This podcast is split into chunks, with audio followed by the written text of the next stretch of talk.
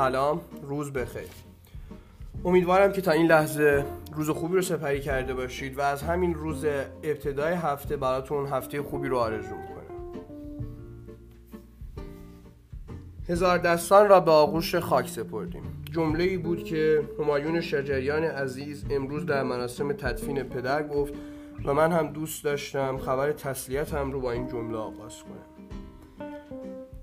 از همینجا متاسفم که در خبر تسلیت استاد محمد رضا شجریان رو اعلام کنم اما دوست دارم که قبل از هر چیز به تمام دوستداران ایشون به مردم ایران و همینطور به همه فارسی زبانان جهان تسلیت عرض کنم. دست طبیعت گل عمر مرا مچین. بدون فوت وقت با نهایت تأسف و تأثیر اخبار اقتصادی امروز رو شروع می‌کنه. تحریم 18 بانک ایرانی توسط امریکا. روز پنجشنبه امریکا تحریم های جدیدی رو بر 18 بانک ایرانی اعمال کرد. دکتر روحانی و دکتر همتی رئیس جمهور و رئیس کل بانک مرکزی هر دو به این اقدام امریکا واکنش نشون دادن. دکتر روحانی اقدام امریکا رو اقدامی تروریستی و ضد بشری خوند. دکتر همتی هم در واکنش به تحریم 18 بانک جدید ایران توسط امریکا گفت اعمال تحریم های ثانویه به باقی مانده بانک های ایرانی بیش از اون که اثر اقتصادی داشته باشه برای اهداف تبلیغاتی و سیاسی داخلی امریکا انجام شده.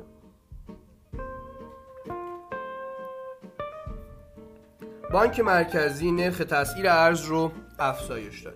بانک مرکزی برای دومین بار در سال جدید نرخ ارز را برای تسعیر دارایی ها و بدهی های ارزی بانک ها افزایش داد. این بخشنامه به منظور استفاده بانک ها از نرخ های جدید ارز در تدوین صورت های مالی میان دوره‌ای شش ماهه منتشر شده و مطابق با آن هر یک یورو 12900 تومان و هر دلار 11000 تومان نرخ بندی شد. امیدواریم که این اقدام پایانی باشه برای رانت های دولتی ارزها. بلیت پروازهای داخلی گران شد.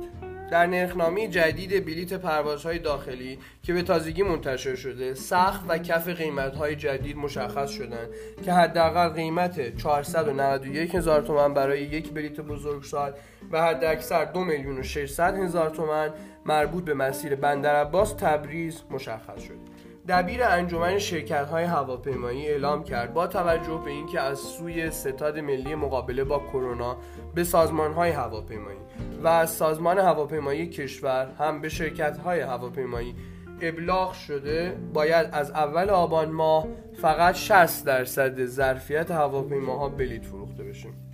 سوالی که اینجا پیش میاد اینه که آیا ستاد ملی مقابله با کرونا از امروز تا اول آبان رو از کرونا اجازه گرفته که وارد هواپیماها نشه یا خیر. دبیر انجمن شرکت های هواپیمایی گفت که با توجه به اینکه شرکت های هواپیمایی به تازگی با مشکل نوسان شدید ارزی و افزایش قیمت ارز هم مواجه شدن حدود 60 درصد هزینه های شرکت های هواپیمایی ارزی است و قطعات هواپیما و موتور هم از خارج کشور تهیه میشه که باید شرکت ها برای تامین اینها ارز پرداخت کنند. بنابراین دو موضوع فروش 60 درصد ظرفیت و نوسانات ارزی تاثیر مستقیم روی هزینه شرکت ها و ناچارن روی قیمت پروازهای داخلی گذاشته. کاهش 31 درصدی تجارت خارجی در پنج ماه اول امسال. رئیس سازمان توسعه تجارت ایران گفت با توجه به شیوع گسترده ویروس کرونا مشکلات ارزی و محدودیت های تجاری امسال تجارت خارجی کشور تا پایان مرداد ماه 31 درصد کوچکتر شده. ایشان تصریح کرد بیش از 70 درصد کالاهای وارداتی اساسی است و بقیه هم به شکل عمده مواد اولیه ماشینالات و قطعات و اجزای نیمه ساخته برای تبدیل به کالای نهایی محسوب. در اولین تحلیل داخلی امروز محمد حسین باقری سرپرست طرحهای CNG کشور اعلام کرد که با جایگزینی CNG به جای بنزین میشه که مصرف این سوخت رو تا 80 درصد کاهش داد. افزایش تولید گاز در ایران طی هفت سال گذشته انقدر با شتاب صورت گرفته که اکنون گاز را می‌توان سوخت اول کشور دونست با تکیه بر همین رشد تولید گاز رسانی به بخش های مختلف کشور از روستاها گرفته تا صنایع افزایش پیدا کرده و این موضوع باعث شده تا خطوط انتقال گاز تا دورترین مناطق کشور هم گسترده بشن. سرپرست طرحهای CNG در این باره تاکید کرد که استفاده از CNG 60 تا 80 درصد هزینه های سوخت خانوار رو کاهش میده. در دو سال اخیر قدرت خرید مردم یک چهارم شده. تحلیلی که جناب آقای عباس آرگون نایب رئیس کمیسیون پول و سرمایه اتاق بازرگانی تهران اعلام کردند عباس آرگون گفت زمانی که مجلس تصویب کند به 60 میلیون نفر کمک کالایی تعلق بگیرد نشان دهنده نیازمند بودن این اخشار است.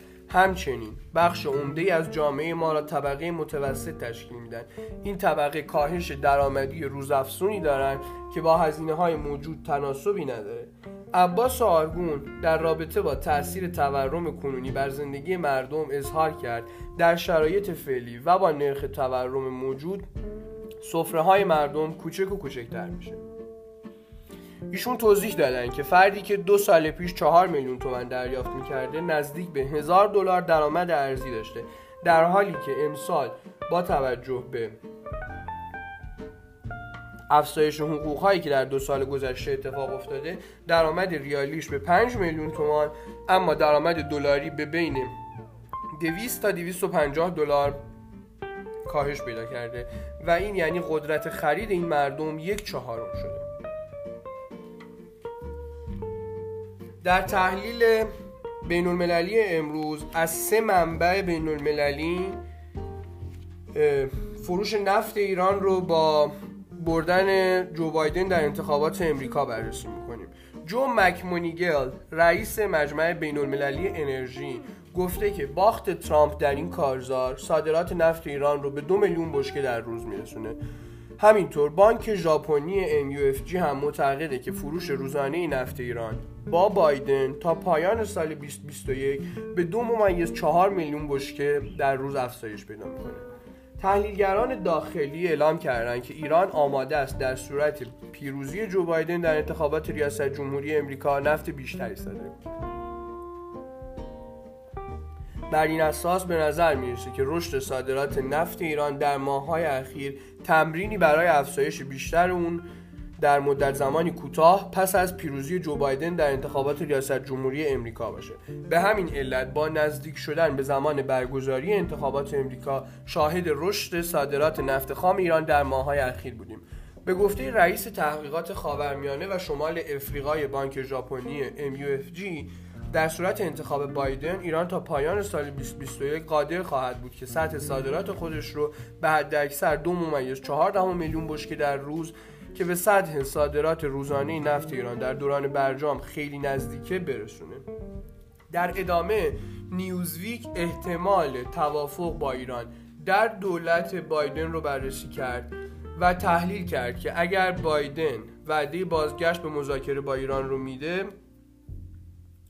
ایران می‌تونه در صورت پیروزی بایدن نفت بیشتری صادر کنه.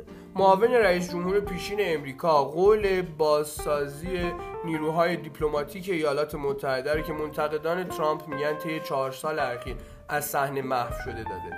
چند جانب گرایی و شراکت سنتی امریکا با متحدانش قلب سیاست خارجی بایدن در برابر ایران خواهد بود. اما تیم بایدن می‌داند که نمی‌تواند از همان روز اول تعهدات امریکا در برجام را به طور کامل اجرا کند. با توجه به اینکه ایران هم تا کنون تعهداتی را نقض کرده و میزان مواد هسته‌ایش بیش از محدودیت‌های برجام افزایش یافته.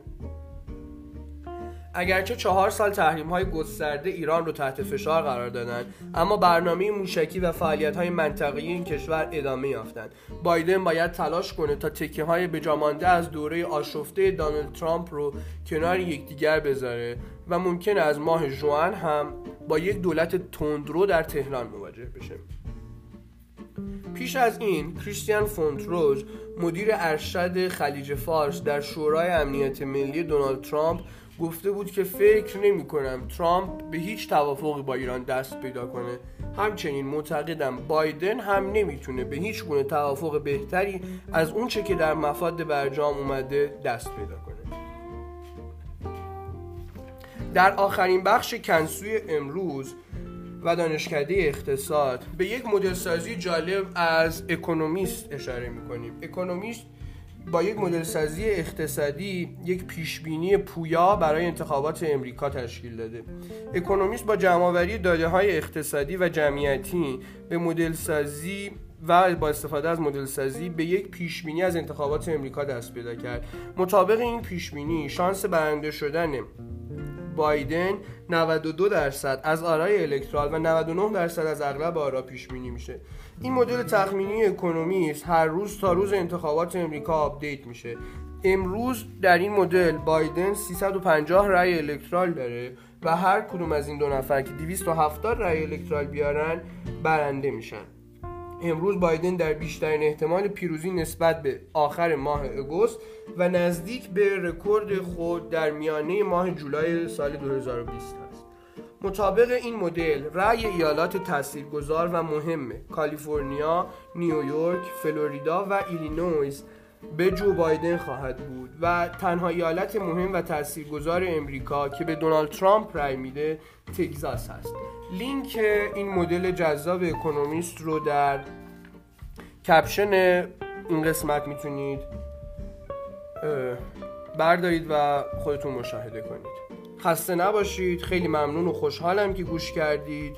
روزی خوب و شبی آروم رو براتون آرزو می‌کنم. با شماره دوم پیشخانی کنسو روز دوشنبه 21 مهر ماه امسال خدمت شما می‌رسم. ارادتمند خدا نگهدار.